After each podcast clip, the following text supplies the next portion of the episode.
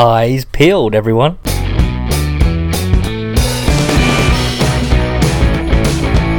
Welcome to the Full 10 Yards Fantasy Football Podcast.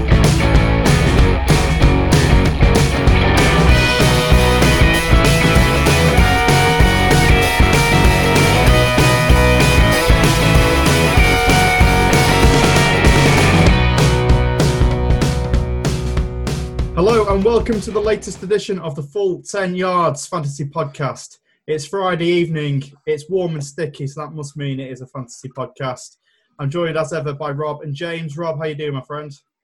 Uh, good, yes. Um, much better weather this week. A couple of weeks ago, I was melting, um, and for the college podcast as well, it was ridiculously hot. But it's um, yeah, it's cooled down a little bit now. Just had uh, had some Friday night tucker, and I'm ready for a podcast. So uh, so let's do this. Yeah, I was going to say every podcast I've listened to this week seems they had you on. You've been on the uh, the the college podcast Mm. that we've started back up at the the F10Y, and also uh, the Shutdown Coverage podcast. You made an appearance on there, talking, of course, about your Indianapolis Colts. Mm. However, I was uh, I was slightly surprised to hear about Jacksonville's new new linebacker, Rodney Jack, the the, the Crewe Yeah. player. Of the, well, I, it was it was his fault because he mentioned Aaron Ramsey first instead of, um, instead of Jalen Ramsey. Yeah. Aaron Ramsey, and for some reason, I must have had just had. Oh, you know, I just must have had footballers in my head because uh, Rodney Jack came out instead of Myles Jack. I have no idea where it come from. I believe he's now your bin man or something, is he? yeah, he is my bin man. I was listening to the podcast and I was like, so he's gone from uh, he's gone from my bin man to Jacksonville Jaguars linebacker within the space of two weeks. I thought that's quite that's quite the. Uh, I suppose that epitomises the NFL off season. That uh, I think you could say he was miles off. Yes. Oh, we've started. We've started with the Baboom. puns already. We've Was that been less than a there, minute? done that. Yeah, well, I'll, I'll give you. I'll give you the slight over on the minute. But um, James, welcome to the show. How you doing?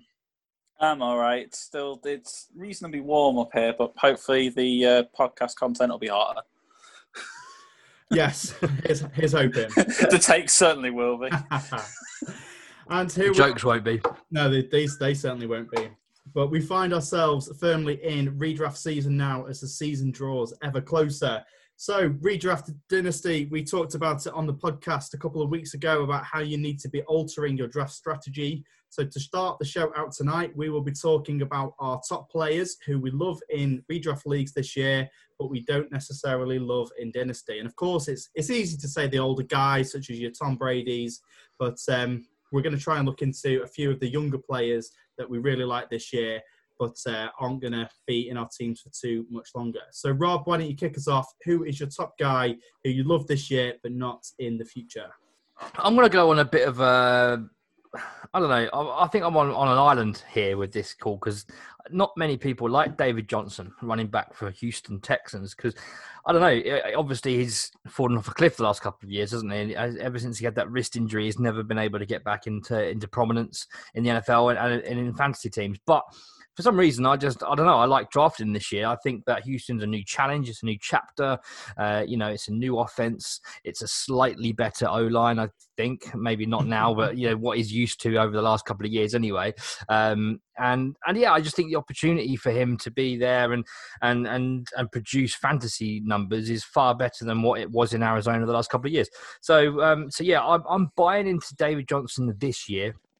However, he's too much of a risk for me to uh, to buy in in dynasty leagues. Um, I think the people that own David Johnson are of the same you know meant the same thinking of what I've just said.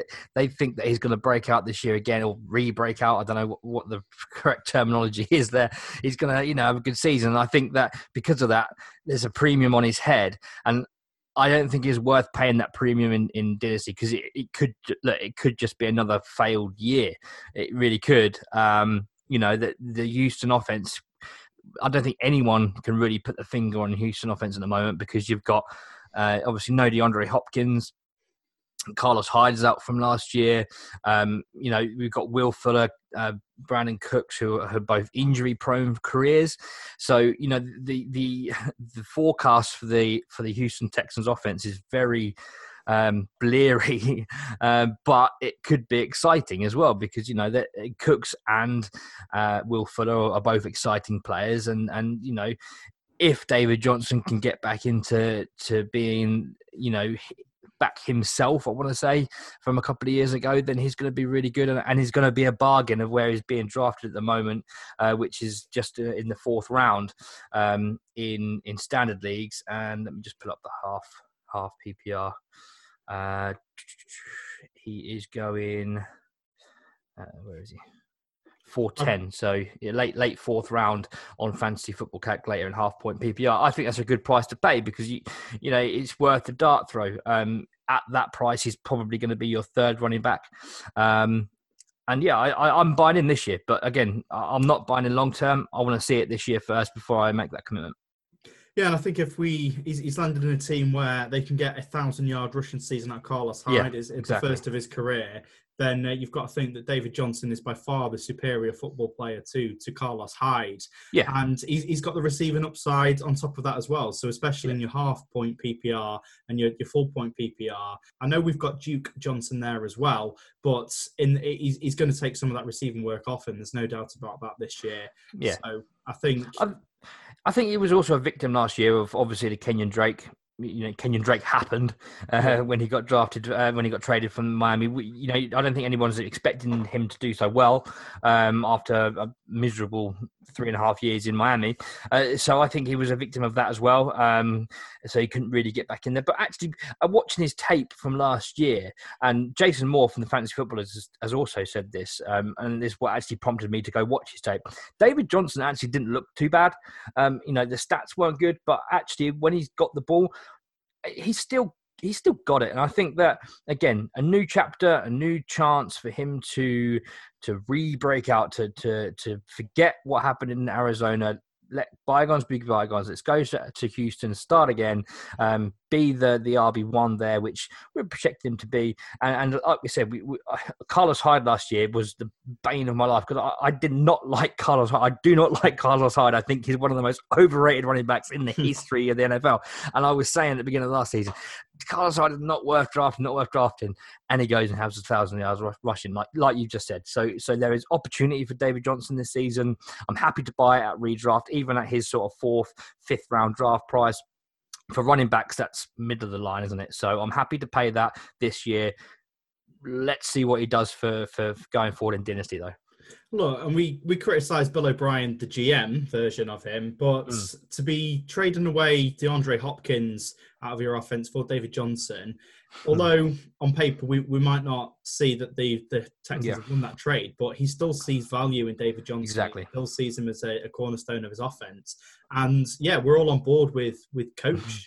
Bill O'Brien. So, um, well, yeah, but wouldn't it be the biggest Bill O'Brien move to to trade all that to get David Johnson, just not to use him. that would solidify the, uh, the the BOB trade, wouldn't it? It would, it would, and I think there'd be a lot of people who'd be quietly happy with that, even if they paid a premium for David Johnson in fantasy, just to um, just to prove themselves right with the uh, like I said, the Bill O'Brien, Bill, Bill O'Brien haters out there. James, thoughts on David Johnson?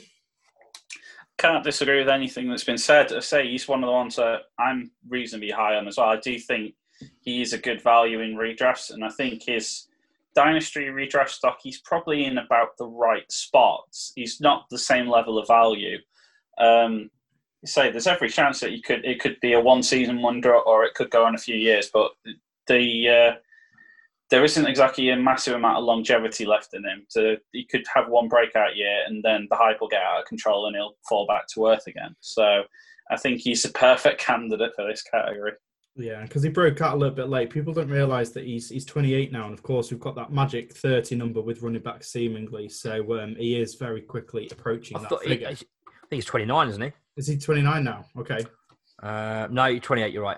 Yeah. He will be 29 during the season. Right. Okay. So yeah, it's it's even closer to that to that 30 yeah. number, which is the uh, the massive drop off point for running backs. So James, whilst you're on the mic, who is your prime candidate for redraft leagues, but you don't want to touch them in dynasty? And speaking of that 30 year hump, I have a 30 year old as my first option in this, and I'm going Mark Ingram at the Ravens.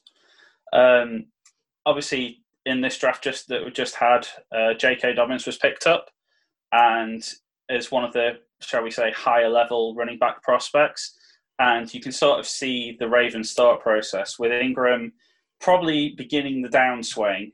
Well, I say beginning, but he's going to be on the downswing. This is probably his last. I I debate this might be his last year of being you know a heavy, you know, redraft candidate in terms of opportunities, touches, everything, because that backfield is going to get spread out quite a bit more this year. But I still think Ingram will have enough of the content to be able to give you a really solid running back mm, two, probably, for where he's being drafted at the moment. But I'd certainly say beyond this year, um, there is every chance that young running back core they've got going on in Baltimore is going to pretty much run it out. Lamar Jackson is obviously the big threat to that because he uses his feet an awful lot. But with Dobbins, Gus Edwards, Justice Hill, they're all quite a young core that are going to pretty much keep coming up and taking over the work essentially. But I can see Ingram having the relevance for this year and at the value he's going for at the moment. Even if he only he has you know really high value for like the first sort of ten weeks you're probably getting your money's worth it from where he's being drafted at the moment. So, so what you're telling me is the fact that the Ravens have just brought in Kenjon Barner to the to the room doesn't scare you at all. Well, that, that's the only running back in that room I don't think I mentioned. yeah, they've just brought him in. Um, I think perhaps more of a return specialist than uh, than a running back to compete for carries, but uh, yeah, I don't think he'll uh, compete for anything there. Rob, what are your thoughts on Mark Ingram this year? Do you think J.K. Dobbins will get the, the load slightly earlier than anticipated, or do you reckon Mark Ingram's got one more left in the tank? it's a difficult one, isn't it? Because um, yeah, again, it's a very hard backfield to predict. Um, I think J.K. Dobbins will take over um, the main role because I, I know he's more. People view him more of a sort of an all-rounder, more of a pass catching back, but he's a very good runner with the ball as well. And I, like like James said right at the beginning, there he's at the thirty hump, and yeah, there's fresh legs coming in who you know the Baltimore offense, they're going to want J.K. Dobbins to be the centerpiece with Lamar Jackson, I think, going forward. Uh, so I think they might just start to edge Ingram out. But again, I I haven't drafted him anywhere, and I'm not targeting him anywhere. But I could see him having um, definitely some good games. It's which games it's going to be hard to pick the games, and it's going to be very similar to you know we're going to come on to my second player in a bit, and it's going to, it's a very similar situation. So. Um, so yeah, it's it's one of those that I haven't been personally targeted in, but I, I could see people that want to throw a dart at, Mark Ingram. It's a very good price, so so you know it's a no lose pick really. Yeah, and I, I, guess if you're in a league where you've got players that perhaps aren't quite as glued up on the NFL. They don't know that J.K. Dobbins has come in. Mark Ingram's going to be one of those players that is a a sell candidate mid mid season. He's going to be one of those players that you can ship out mid season yeah. just to bolster your team, bolster your options, knowing that he's probably not going to last the full 16 weeks as a as a fantasy relevant option. And you can uh, you can get some good return value to perhaps somebody who isn't as clued up as you in the in the league. James, is that is that your plan for the season with with Mark Ingram? Yeah, I mean, he's he's sort of you know, if you look on Fantasy Football Calculator, he's going roughly the same area as David Johnson. And of the two, I would rather have David Johnson. But in a lot of like drafts I've been seeing, he's been dropping into sort of the fives and even the sixes, and you get into a point where he is you know a starting caliber running back on sort of you know pass catching specialist position, you know draft pick sometimes. Um, and if you say you can get the, you know, get him early, get him in for the games where he's there, and if Dobbins looks like he's about to take over, he's going to be on a mid-season podcast for players to sell high, um, and that's it's it's worth considering throughout the season because sometimes that can be, especially if you're looking for, you know, maybe wide receiver help or tight end help, you could potentially find someone who's about to hit the upswing I mean, there is even a possibility in some weird world where you could end up trading with the J.K. Dobbins owner if they're if they're starting to panic that Dobbins isn't isn't yeah, gonna isn't okay. gonna break through. The you've got you know the, the rookie they've had no preseason, so I mean that's a lot of the reason why I'm kind of high on Ingram certainly for the early part of the season because with the rookies not having as much training time and no preseason, um, that I imagine the Ravens are going to lean slightly heavier on Ingram than they otherwise would have done.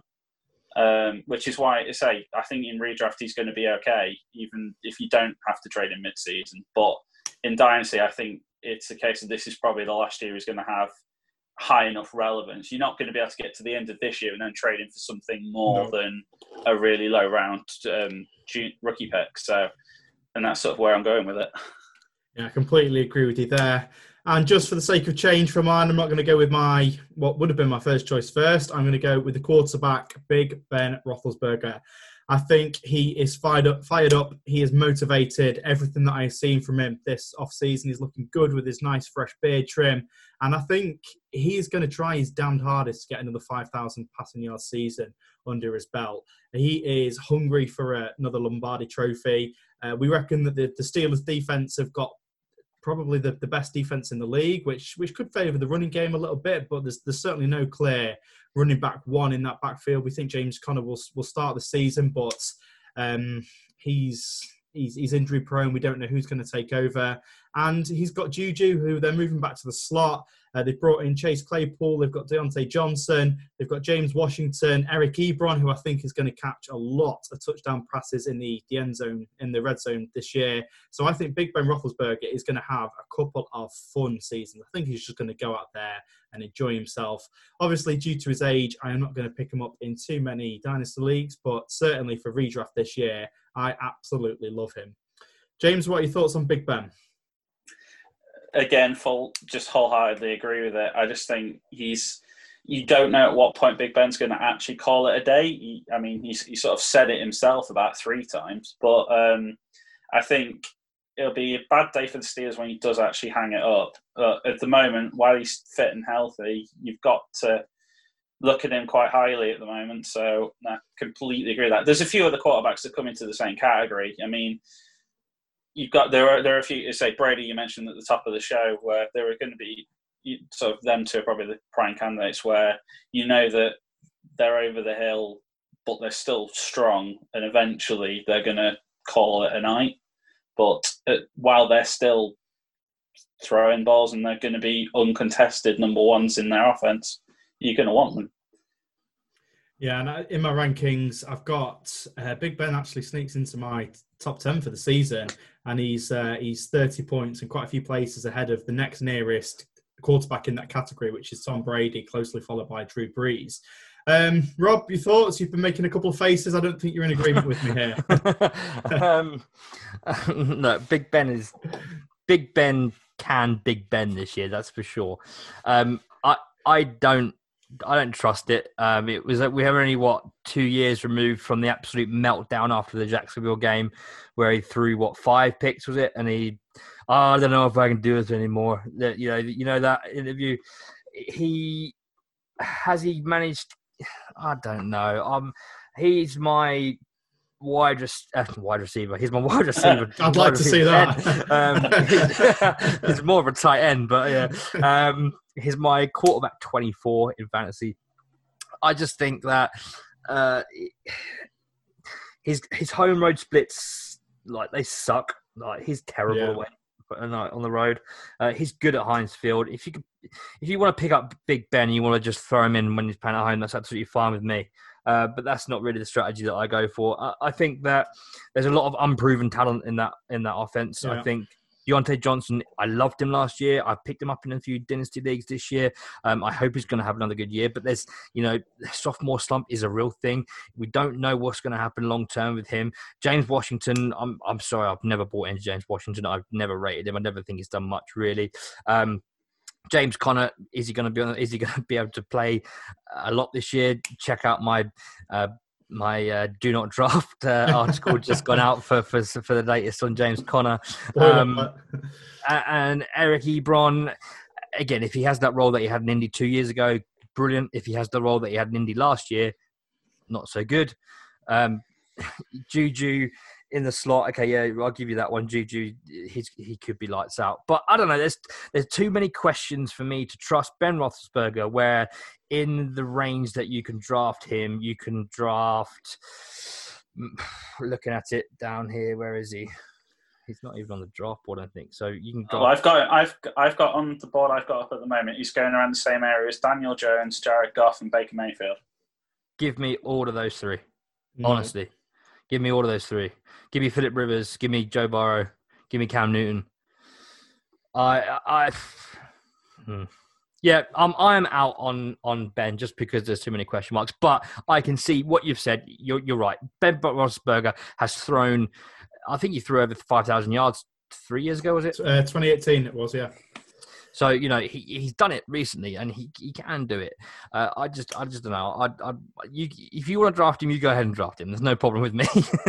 Yeah, and I just think it would have pained him so much to to sit out the majority of last year to Sure. watch um, Devlin Duck Hodges and Mason Rudolph just just be terrible. Oh, yeah. with the He's- talent on that defense, I think he'll come out with a chip on his shoulder, Definitely, which uh, yeah, could well could well injure him. That chip on that shoulder. Um, He Mm. seems to be that that injury prone in his career, and I, I just feel like he's gonna he's gonna come out and he's gonna ball this year. But I, I completely agree with your with your concerns, Rob. I think it's just one of those where we had the big names in that year where he threw. We had we had Le'Veon Bell, we had Antonio Brown, we had Juju in his in his rookie year where he was outstanding.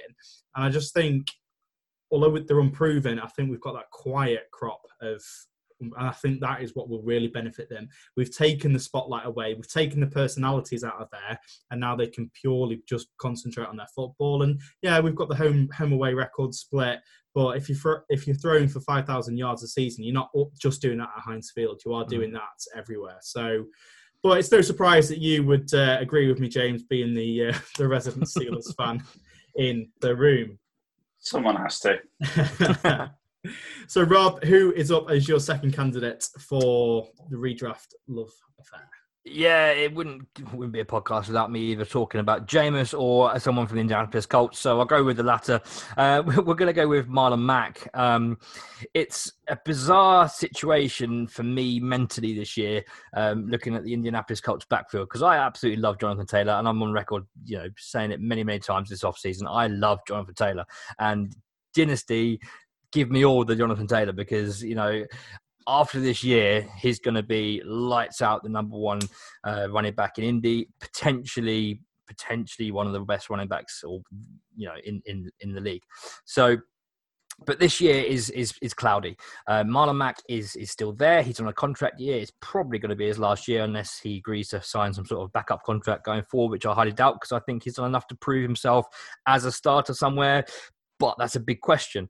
Um, there's not many gaps in football at the moment for, for running backs. Most teams have got a decent running back. Um, and then you look at the uh, the off season coming up in 2021, and you see the amount of running backs that are, are coming up for free agency, and it's a very crowded at the moment as things stand. It's going to be a very crowded free agency for running backs. So Marlon Mack is going to be stuck uh, between a rock and a hard place. Going to have to sign a backup contract somewhere. Anyway, um, Marlon Mack for me he's quietly been brilliant for Indy the last two years. Um, do you want to have a guess, David or, or James, at what his um, his pace was in 2018? He played 12 games. If he'd have played 16, do you know what he would have, what his pace was yardage wise? I think he just, I think it was late 900s rushing yards that he got. So scale it up um, three quarters. I'm going to go uh, 1,200 yards. I'll go. I'll go for the higher.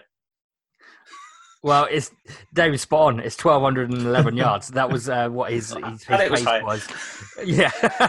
um, fair play. Touche, touche. Um, and 11 touchdowns. And then in 2019, want to take a guess what his uh, you know, what his pace, 16 game pace was? Uh, I was going to say about the same actually. Exactly the same, 1,246. so, you know, there's back to back years there of 1,200, uh, 1,200 yards, you know, a projected four. He played 12 in, in 2018 and, and 14 in 2019. But my point is that that's elite numbers, you know, rushing yards. Yeah. You wouldn't associate Marlon Mack for getting 1,246 rushing yards, would you? Um, you know, and double digit touchdowns. Uh, so, you know, he's had a really, really quietly, a really good career at Indianapolis. Uh, and I think that doesn't go away this year. I think that he uh, and, and Jonathan Taylor are going to be splitting work for the first few weeks. Uh, I think Marlon Mack might even get the start to, to start to start the season. But, you know, Frank Reich has come out and said the same thing. He said he's going to be a hot hand is going to be a split backfield, you know, and I think it will be. And uh, like we just said, with with it's a very very similar situation to Mark Ingram in the fact that you're going to start the season as a committee and possibly J.K. Dobbins, possibly Jonathan Taylor are going to take over those backfields towards the latter part of the season. Um, there's no harm in drafting a Marlon Mack or a, a Mark Ingram early doors to get that production out of the way in the first couple of weeks. And you never know, that could then take on through the whole season. It could be a split backfield all the way through, you know, 16 games. Um, so, yeah, for me, Marlon Mack is currently being drafted in half PPR at, uh, I think I saw it earlier, six, sixth round, sixth round, fifth pick, I believe. Yeah, sixth round, fifth pick. So you know, it's again, it's a, a middle round running back, which is basically a sleeper uh, in this season in, in running back when you're talking running backs, and and you're getting some some potentially some brilliant value out of him for the first five or six weeks, and then you could sell him on, like you just said about Mark Ingram. He's a sell candidate. If he does blow up over the first five weeks, you know, you, he's going to be worth a, uh, he's going to be worth a lot to someone. So uh, he's definitely worth it for me. But long term dynasty again, um, as I said with David Johnson, I'm I'm not buying in just because the the future is very murky for Marlon Mack. He, he's probably going to be on a new team next year. We don't know what his situation is going to be. So I'm staying away dynasty, but I'm, I'm willing to throw a dart this year. Does the fact that we've had to scale up two seasons now from 12 games to 16 not worry you? Is durability? You want to say again, sorry? Um, does, does the fact that we've had to, for this exercise, scale up two 12 season games up to 16 not worry you about its durability, just to, just to play devil's advocate? Mm, not really. Uh, I, I have to. I'll have to see what his injuries were. I can't remember what his injuries were. I think one was an arm injury in 2018. But no, I think he's he'll be fine. Uh, I think that even even uh, it might even be beneficial for him being in a in a committee because he, he won't be you know won't he won't have to be used all of the mm. time. He's not the only guy there, so you know split carries. You don't have to have much much work on your legs. You don't have to. your injury risk goes down because you're not on the field as much. So maybe that in a weird way that actually helps him out to to, to see the season out potentially. Fair enough. And James, who is your second guy that you would like to draft in redraft but not in dynasty? So going back to the younger guys, shall we say? Say, for a bit of context, we've tried to not all go for two old people because that would be a bit obvious. So I've gone slightly younger, and I've gone Leonard Fournette. So this is a bit of an interesting one. The Jaguars declined his fifth year option, so this is effectively the final year of his rookie deal, I believe. Um, and throughout sort of the last year, year and a bit, there's always been questions about his health, questions about his durability, questions about is he really the future in Jacksonville and is he going to be worth a contract extension? And to be honest, there's been very little chat about whether he's going to get his contract extended. So beyond this season, the path is murky. But it means that this season he has a chance to prove himself, be it for the Jags or be it for any other team. So I think there may be a bit of a fire lit under him. Um, and with the current value for a number one running back in a team that, okay, at the moment they're looking like they may be a tanking team. So picking the running back isn't the brightest option. But the Jags' identity in the last few years has been lean on the defense and run the ball, which obviously last year didn't quite do them so well. But um, a lot of that was probably Fournette not really pulling his full weight. So um, I think this season he actually, with a decent bill of health, which is I think built into his draft price, he could be quite an interesting person to keep an eye on. And I do think that in redraft, I am actually keen on picking him up, especially if he drops into the fourth round, as he has been doing of late. He's sort of end, late third, early fourth, and at that price, it's, it's sort of you're running back two, if not three in some cases. It feels like a really you know good spot to be in. But after the end of this season, there is any number of options. He could leave the Jags, go to another situation, and not be the starter. He could stay with the Jags on a contract that doesn't work and just stop trying. He could completely bust at the end of the year and just not have a contract, or he could just get injured. Um, so there's any there's the future's just too uncertain to draft him in in dynasty, but in redraft, it feels like at the value that there, it's worth that dart throw again. Yeah, I couldn't agree with you more here, James, and I've made it very clear on the Twitter, on the podcast, that I have stuck my flag in this Leonard Fournette hill and I will not move. I will defend it at all costs. He came out of college and he was somehow famed for not being able to be a receiving back. Yet last year he was the PPR running back seven. He had so many receptions, and I, I really don't care if they are dump off passes from Gardner Minshew. It's fantasy football. I don't care where this is coming from. I don't care if it's garbage time. I don't care if it's dump offs. If he's getting that reception and he's turning it into even the slightest bit of yardage, that's going to help my fantasy team. And people slated him last year for only having three rushing touchdowns on the ground. But when you have that many carries, regression suggests that you are going to have at least double that number of touchdowns this year on the ground. So I'm firmly with you on this one, James. Leonard Fournette. Uh, this season, there's there's no one competing with him for carries there, and people are saying, yeah, but Chris Thompson's come in, and Jay Gruden loves Chris Thompson, and Chris Thompson's going to steal all the receiving work off him. But Chris Thompson's going to play three games this year. Um, He's just one of those. He's just one of those players that can't stay on the field. And... whether it's the same three that Fournette play. hey, to be fair to Fournette, he, he managed a whole 15 last year. Um, he, he normally gets suspended or um, he's on not curfew from the team. What's the word I'm looking for? Oh, suspended by the team, let alone the league, and uh, and injured. But um, yeah, big big Leonard Fournette fan this year. How about yourself, Rob? Yeah, I, I've I am on the Fournette train with you. I have got a ticket. Uh, I am probably at the back of the train, where rather than the front of the train. But um, yeah, I, I, think he was very underrated from what he did last year. I do think and receptions come down. I don't. Think, I think it has to regress. I don't think it's. I think it's naturally just going to regress. But I still think it's, it's worth picking up in fantasy. I, I, I'm still on the train. I am still on the train, just at the back of it. I don't um, know how that makes a difference because if you if you want to get off it, it's still going the same speed whether you're at the front or the back. Yeah, but if you yeah, but if you're at the back, then you can just you know jump off. You know, you know, you know the American style. You know, Red Dead Redemption, right? You, you know, yeah. if you jump off the side, you usually die. If you jump off the back, you're fine. Okay, so we're on a we're on an old 1900s lo- local steam locomotive. Yeah, okay, I, I, get the analogy. That's the vision I had in my head. All right, just leave me alone. it's been a long day. yeah, they, they, these hype trains are nothing. Not your little train set. Not your little home set. These this is full scale. Well, the the drop that we'll now be putting in because we've been talking about it. Yeah, I don't think that's a very Red Dead Redemption style train. All aboard, the fantasy hype train is leaving platform one around about now.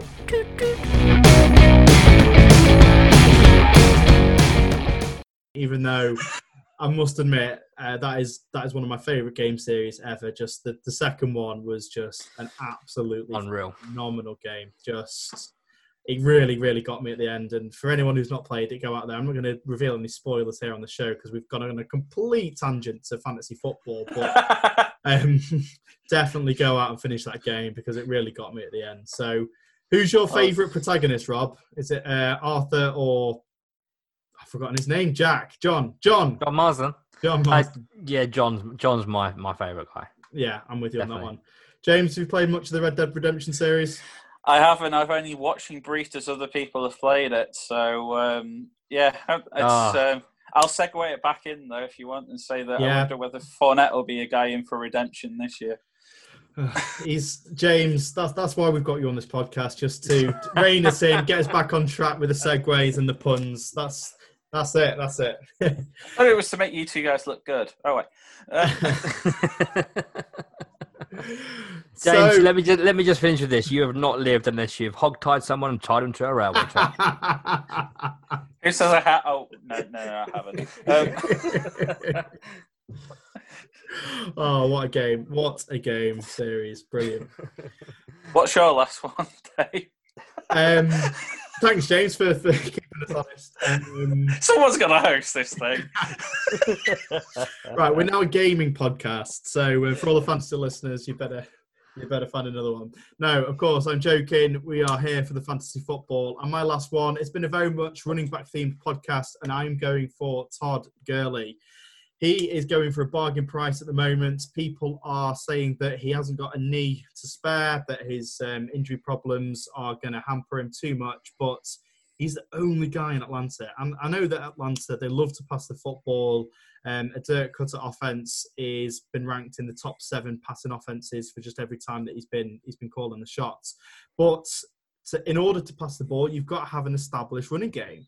And Todd Gurley is a proven bell cow running back and he he loves catching the ball out of the backfield as well. He can, he can make stuff happen, and he looked good at the back end of last year. He, he wasn't great um, at the uh, the fun part, and people were saying come out of the Super Bowl against the Patriots that he was done, and that was it. And then last year, the start of last year, it didn't help, but he, he got better as the season went on. And look, people don't trade for running backs to make them their number one bell cow. But you're going to have Ito Smith carrying the ball behind him. No, Todd Gurley is going to be the guy in Atlanta this year. He's going to carry the rock and he's going to be a serviceable number one. I don't think he's going to be up there with Ezekiel Elliott and Saquon Barkley and Christian McCaffrey, but for the price that you can get him right now, yeah, go out and get him. But the injury concerns are still there for me. They are they are lingering around him. It is a new offense. It is a pass heavy offense, which is why I am not picking him up in too many dynasty leagues. James, what are your thoughts on that one? For once, I have one that I can even slightly disagree with. Okay. And it's actually the dynasty approach that I quite I'm agree with the idea that he's going to be pretty good in Atlanta. I think he's got more than one year in him. Yeah. I think he. I actually can see him having two or three, and him having some dynasty value. And I can see him being a tr- you know a tradable asset for something decent even further down the line. I mean, as he, as you know, as is well documented, some people say he doesn't have a leg to stand on just because the knees are too weak. But I actually think that if if it wasn't for that, we would would we be having the conversation at all? In that, would we be see, thinking that oh, he's probably got a few years left there? If he can keep that under wraps, and maybe the change of scenery, change of medical personnel could actually aid that situation. Maybe you know if, if they can use the supporting cast well to help him along. I could see him having two or three quite fruitful years in Atlanta. So I agree. I agree. It's one of the guys I want to pick up, but I'm happy picking him up in both formats at the moment. Rob, which side of the fence are you on? Are you on the uh, the dynasty or the redraft only? Mm, I'm, I'm not either. I, I think Ju- Todd Gurley is great. I, th- I, I don't think uh, he was take uh, my home league last night. We did a re- my redraft home league, and he went to two oh nine. I think. Um, you know, so he's got people still value him, and I, I think this knee injury is obviously it's there. Obviously, it's a big deal, but he's played with it since college. You know, so well, his whole life. You know, Yeah. hereditary, isn't it? What he's got. So, you know, it, he's dealt with it, and he's not missed that much time yet. I think he had a miserable O line in Los Angeles. It's got slightly better in, in Atlanta. They've got some good young players there. Yeah, I think I think he's going to be fine. I think he's he's a very good value at the moment.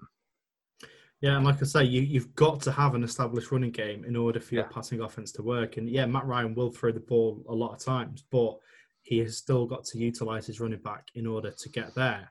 Devonta Freeman was was fine. I mean, he did have a regular season last year, but previously to that, Devonta Freeman finished as a top five running back three years, like I think in a, in a row.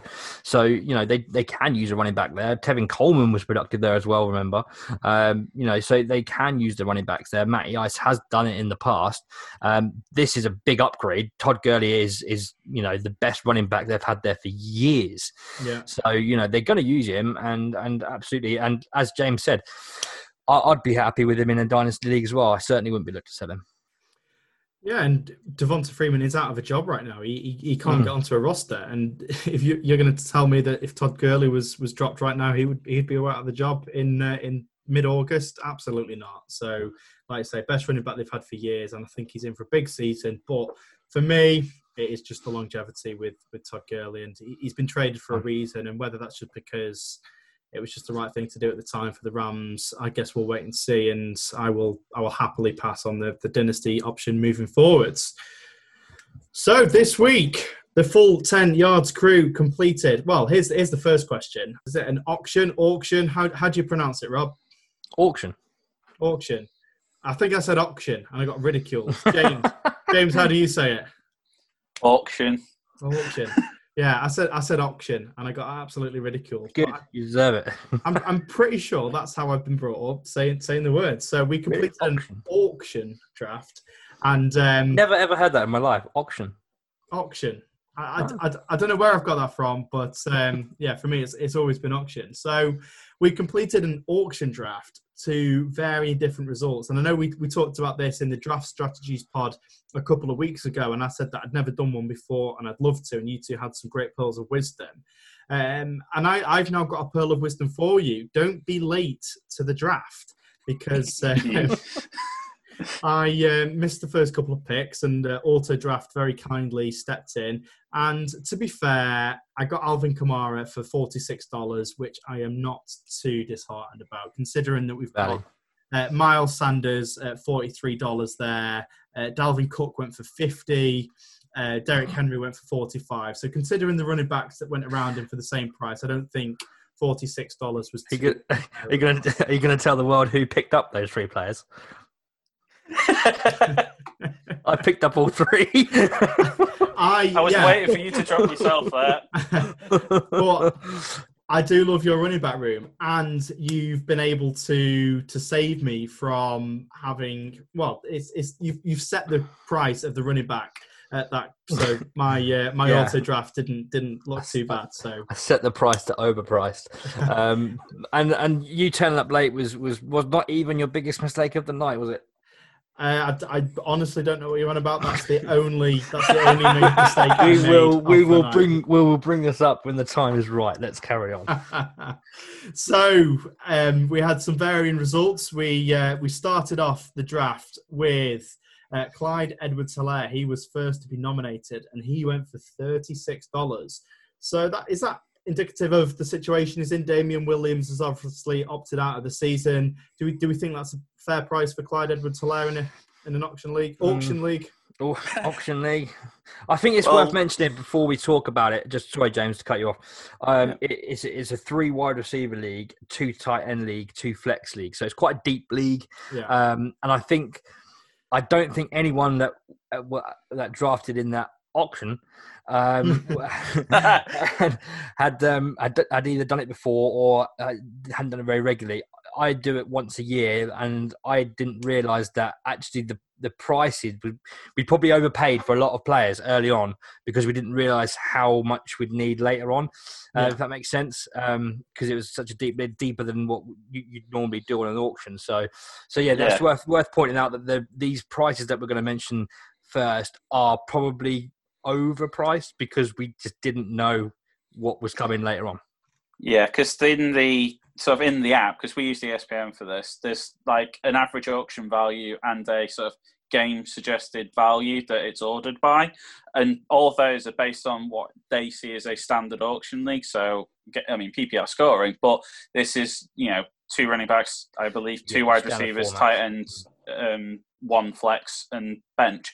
So obviously our roster was a lot deeper. We had super flex, we had a third wide receiver start, and a second tight end start, and quite a few flex positions. So the values were never going to be indicative. So in many ways, we were all at, on the same boat of not really having a clue. But going back to Clyde Edwards Helaire, I was actually sort of number one in the draft. So the one chance I get to be number one pick, and it's an auction.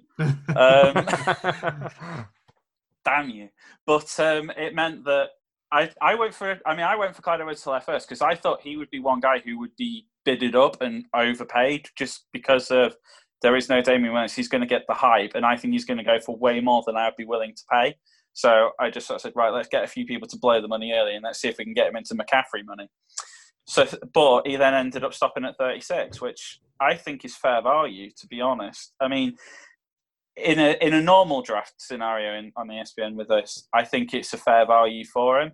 In terms of how deep our rosters were and how much you maybe wanted to save your money, it was maybe quite a bit to spend, but considering where we were mentally all at the beginning of that draft, it's probably about right considering what goes on later.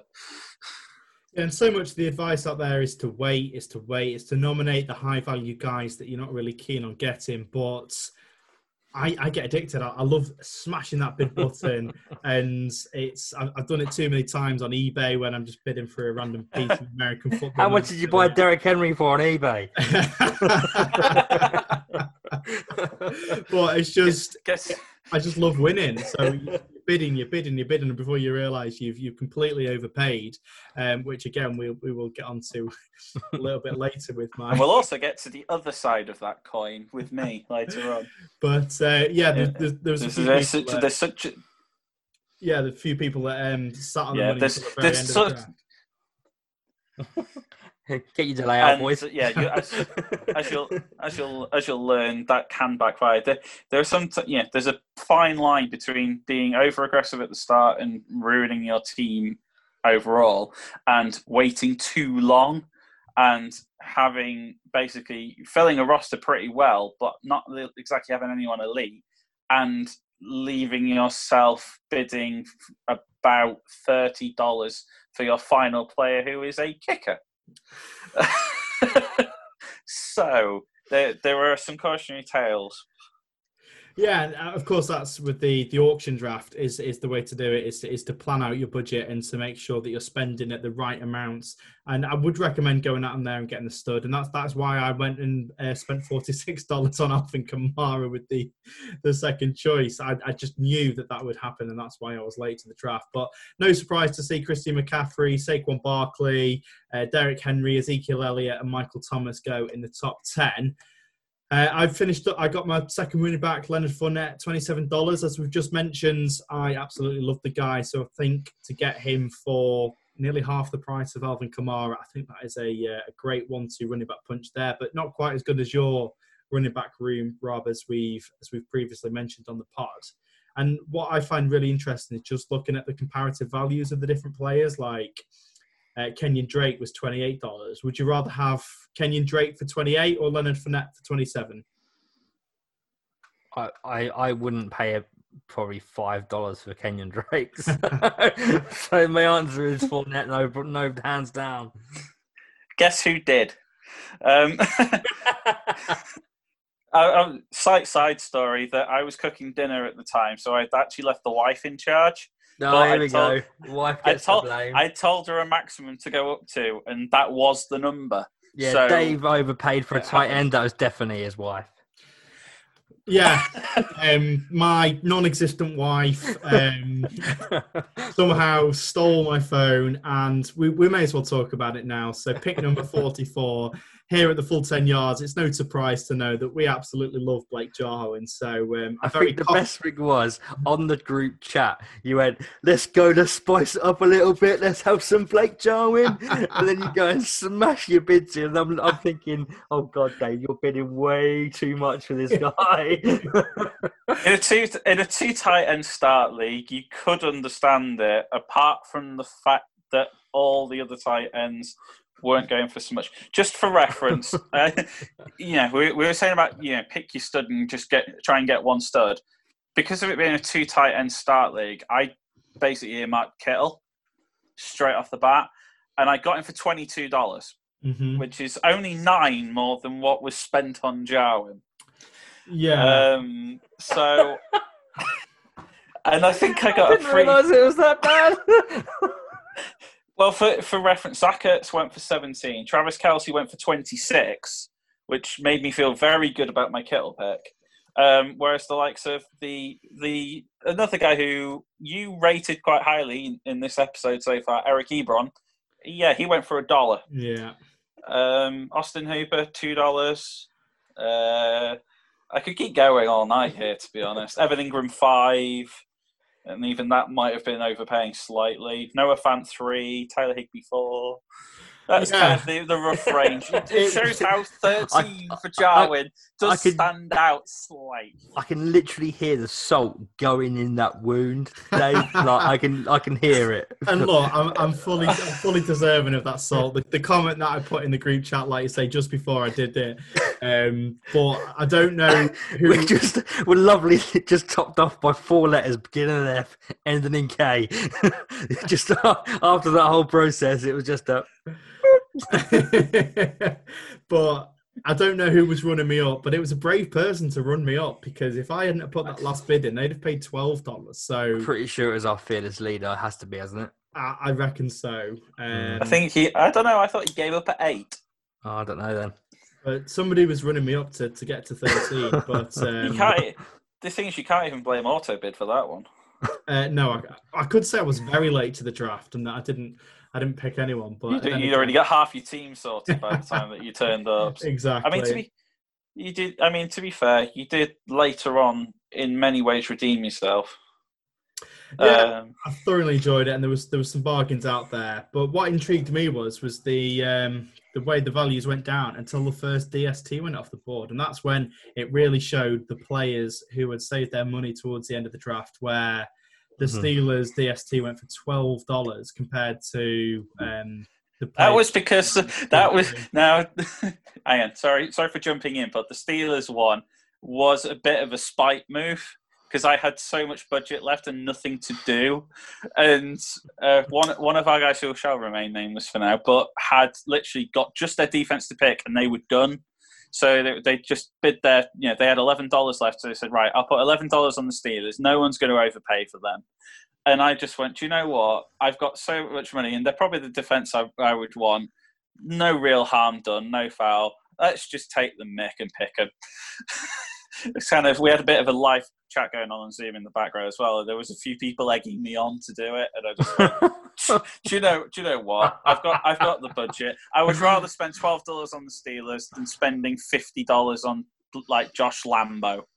Um, But the the Bills DST then went for twelve dollars a couple of picks later, and then the Colts went for eleven afterwards. So it's not like they were the only double digits uh, defense to go into the double digits.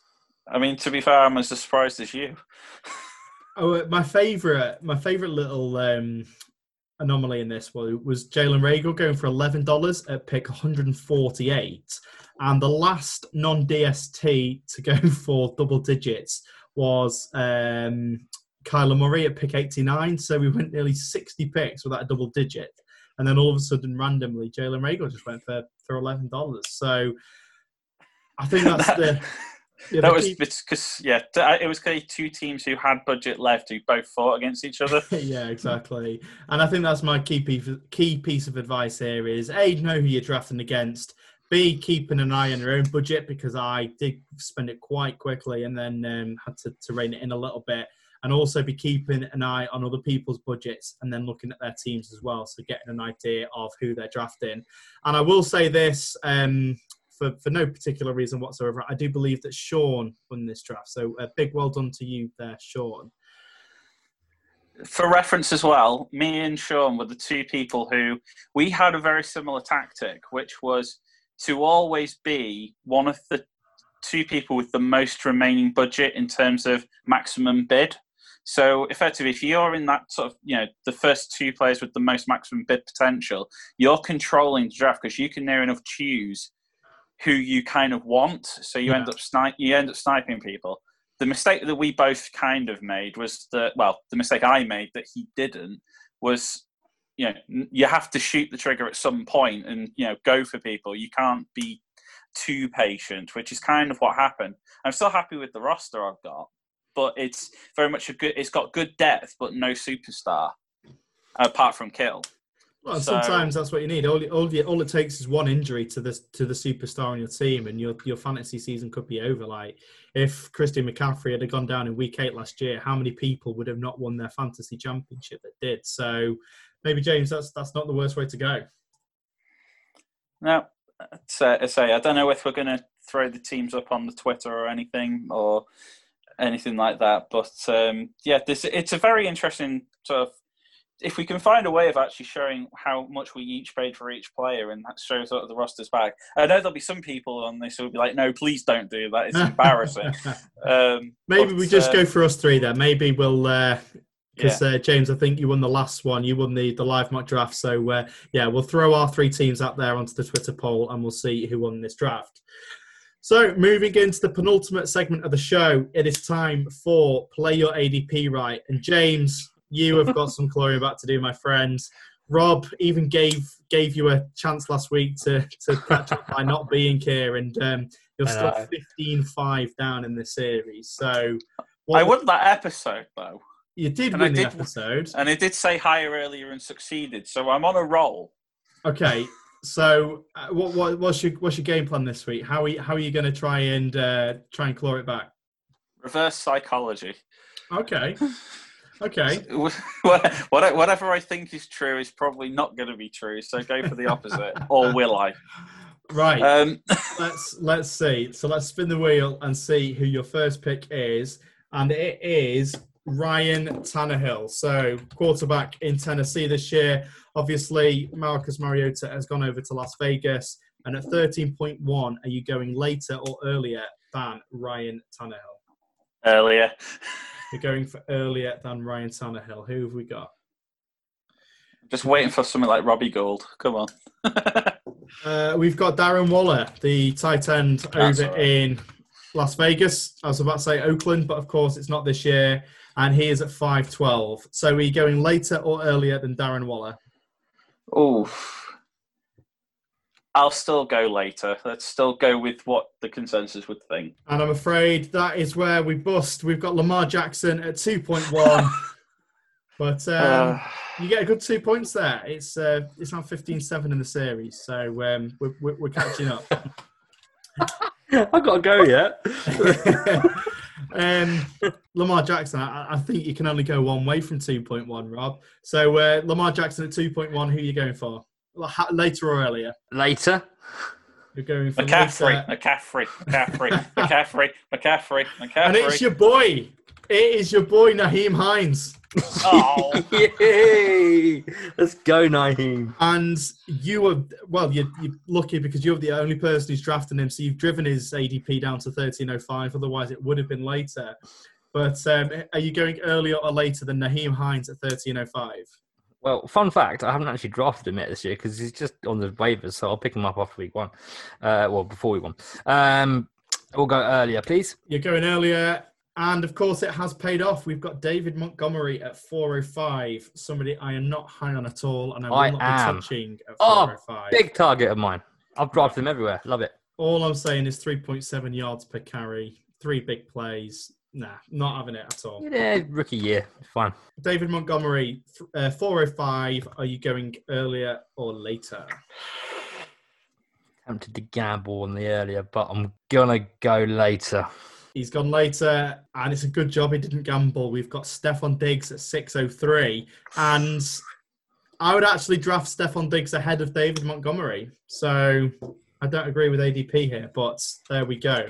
So Stefon Diggs, 603. Are you going earlier or later? We'll go earlier here. We're going to go earlier. Is it one too many? And it is. We've got Young Ho Ah. Koo, the kicker over in Atlanta. I love a young ho. and unfortunately, at 14.09, he's definitely not being drafted earlier than Stefon Diggs. So you score four points, which That's is fine. Double James's. double James, and extend your lead in the series to 19-7. Uh, we're definitely going to get some uh, some listeners onto the show soon to see if they can. Um, I've got a little issue to pick with this though, because despite being like ridiculously far up, James can always catch me up in like two weeks. I've got, I've technically got a game in hand though, right? Because I wasn't here last week. oh, so you want you want another go? Yeah, let's do it. Sorry, okay, James. So this is this Salt has in the wound. You did, it, you did it to David a minute ago. I- so. I was about to say this is this is real. I'll, I'll, I'll, to- I'll, to be honest, I don't, I don't mind really. To be honest, I'll just lean back on that mock draft public vote win, and I'll just sort of, I'll lean back on that and not feel too disheartened. I, I'd rather I'd rather win the fantasy seasons personally than the uh, play your ADP right, but Oh no, that's, I'm all over that's showbiz. It's a well-known fact that I'm rubbish at fantasy football. So you know, if I if I'm good at if I'm good at play your ADP right, then that's that's a win for me. Why are you on here? I asked the same question. Tim asked me the same question. I never asked to be on here. I got told to be on here. Okay. oh wow, okay. Fine. no, I'm joking. I'm joking. I'm joking. Okay, at 1409, are you going earlier or later than Younghoe Koo? Let's go earlier, please. Earlier than the Spin young ho. that wheel, and I don't believe it, James. I feel so sorry for you. It's Miles Sanders at 112. So I am I am assuming what you're going to go here, Rob. But are you going earlier or later than Miles Sanders at 112? Uh, we'll go uh, later, please. You're going to go later. Let's reprice that McCaffrey, McCaffrey, McCaffrey. and unfortunately for you, James, it is Allen Robinson at 312. So, Rob, are you going earlier or later than Allen Robinson? Between you know, between Nyheim Hine, David Johnson, Miles Sanders, and Alan Robinson, you're hitting all of my targets. This is good. so we're gonna we're gonna pen for one of my deep targets now. Let's go Laviska Shenault in the in the thirteenth round. We'll go lower.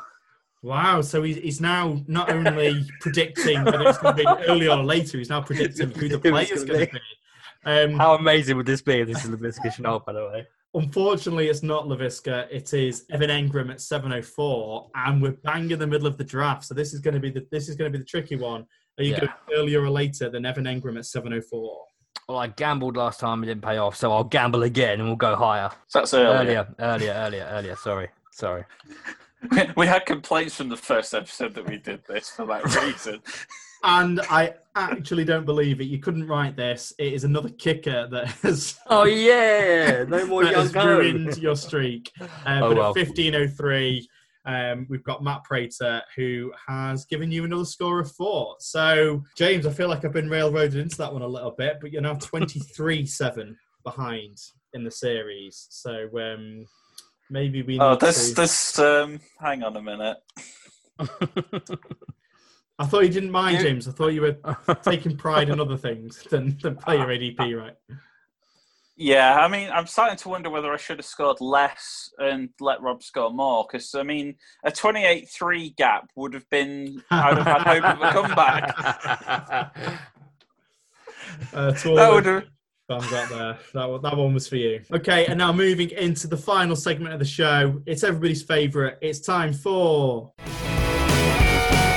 Trade of the day. And we've got some big ones for the both of you. I know, Rob, you, you complained that yours were too simple, that I was Oh. insulting your fantasy intelligence. So here you are. It is a pen and paper job here, my friend. We've got four parties on each side of this trade. It is a 10 team, one quarterback PPR Dynasty League. And on one side of the ball, we've got Russell Wilson, Allen Robinson, Noah Fant, and a 2021 first round pick. And on the other side of the ball, we've got Drew Brees, T.Y. Hilton, Ian Thomas, and Devin Singletary. Which side are you picking and why? Is he still writing it down? I think he's just plugging it into uh, one of the Dynasty trade calculators. I've just realised I've been on mute the whole time. I've been talking to you. I- After what you said earlier as well, when we was off air about how good we've been, but and whether not putting on mi- m- He mic and on mute. absolutely cursed that. And uh, yeah, I've just mullered it by putting um, mute. So um, second, the second set: Drew Brees, T.Y. Hilton, uh, Singletary, and who else? Ian Thomas. Ian Thomas. Uh, for me, it's the first lot. Um, Russell Wilson, uh, A, uh, A Rob, Noah Fant, 21st, 21 first. That's miles ahead for me. Yeah, so I think if we look at the positions individually, Russell Wilson, um, of course, you're going to take over Drew Brees in a dynasty. Well, it's, t- it's tight, but in Dy- Dynasty, yeah, definitely Russell Wilson. yeah, um, A Rob again over T.Y. Hilton in a dynasty. Definitely. I think I love T.Y. Hilton, but I just think that well, he's he's already said that he will only play until the end of this contract. He's not looking to to extend.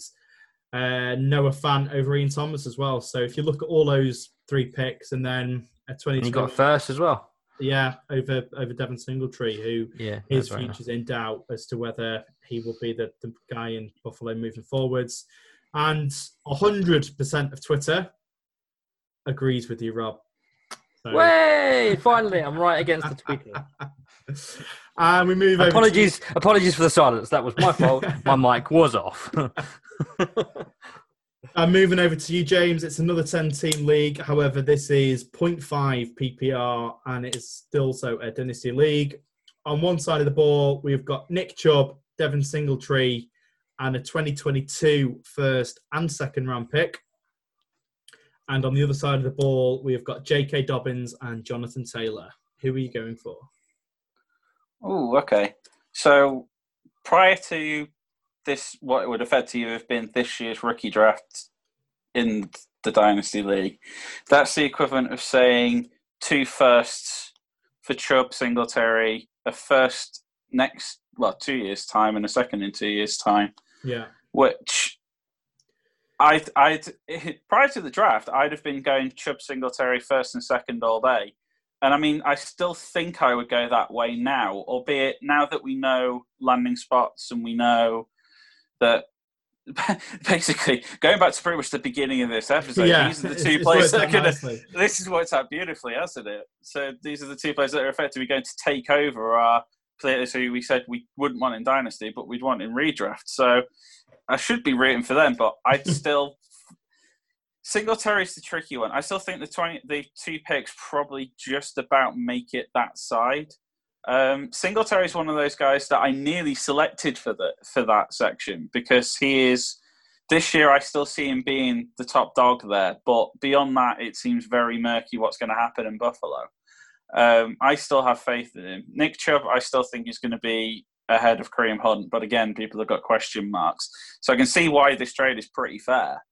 Um, but the idea that you've then got a first round pick coming later on and you could be getting very much the same, and those two players aren't going to be completely irrelevant by the time that 2022 first is is relevant. So I just give it to the, shall we say, more established players in the picks. But I can see this one being one where Twitter is quite close to the middle. It's certainly a lot closer than Rob's, and uh, they are they much are closer than 100. they are in favour of your side, James, with sixty three point three percent in favour of Chubb Singletary and the two picks as well. So I believe you've got one for me. Who's going to say? Well, I'll, I'll take I'll take it on because it, it it's for a friend. Um, it may or may not be close.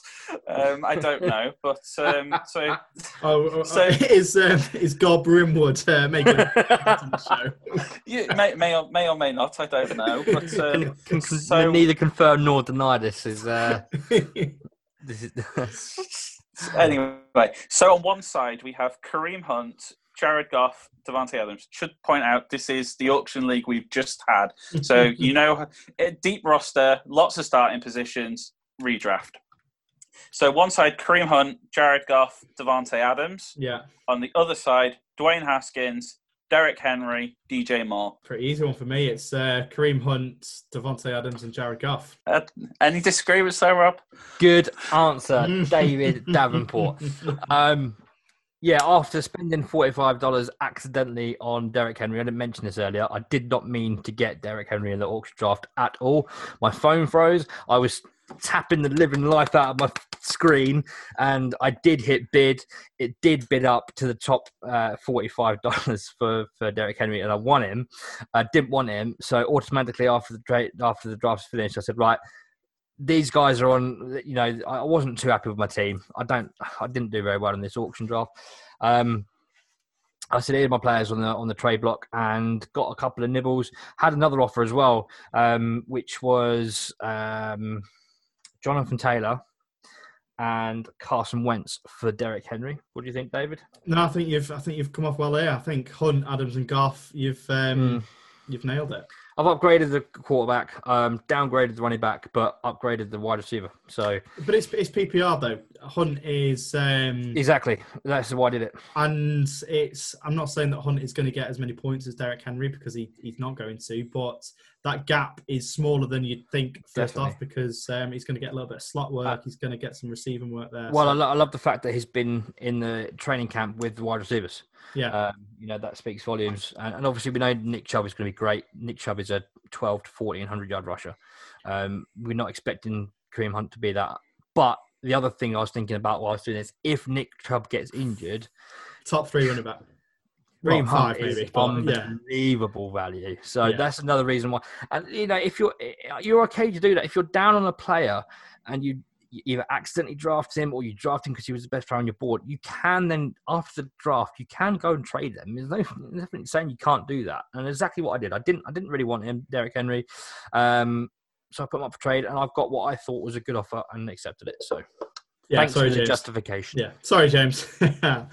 Uh, I, say you, you. I think if I'm right in saying you said in the group chat that you were beginning to regret it, but I was like, I don't think you've got anything to regret because I thought you, you came out pretty well there as well. Well, I, I said because I tell you what, I listened to the fantasy footballers today, and they were waxing lyrical about Derrick Henry. No, it wasn't fantasy footballers. Sorry, it was fantasy pros. It was, it was tags, and tags was saying about Derrick Henry um, with his boom bust and everything in between articles that he's been writing, and how Derrick Henry was still like a top six running back in PPR.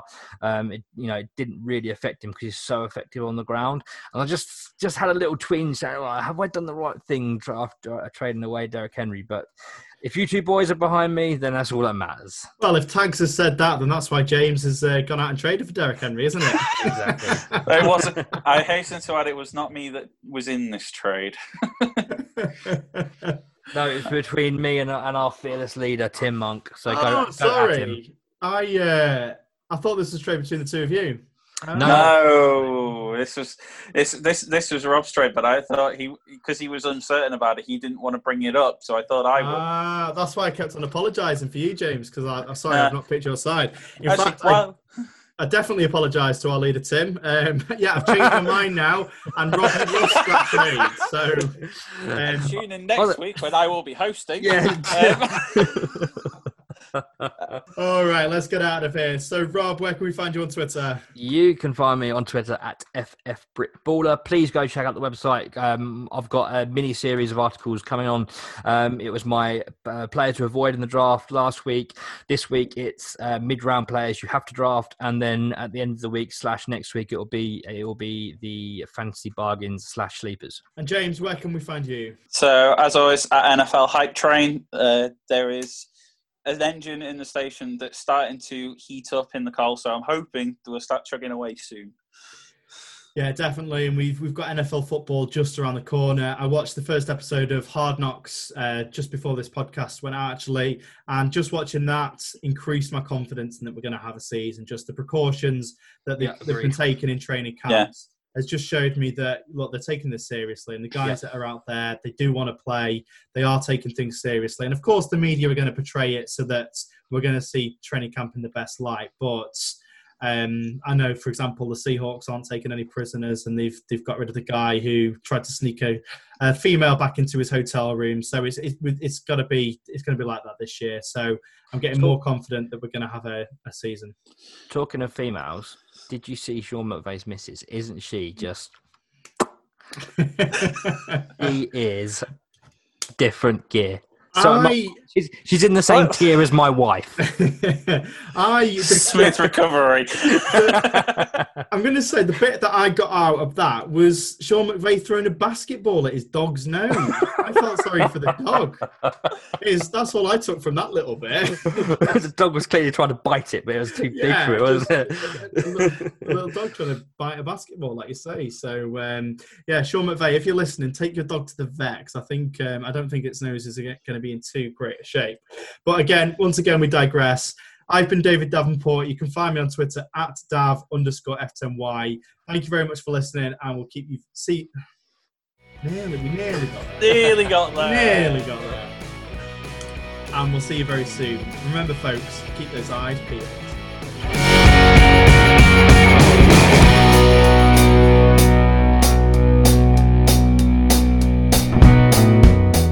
You've been listening to the Full 10 Yards Fantasy Podcast. You can find us on Twitter at F10Y Fantasy and over on our website www.full10yards.com where we cater to all of your American football needs from NFL general, fantasy football, college football, and even Britball. Thanks for listening and remember folks, keep those eyes peeled.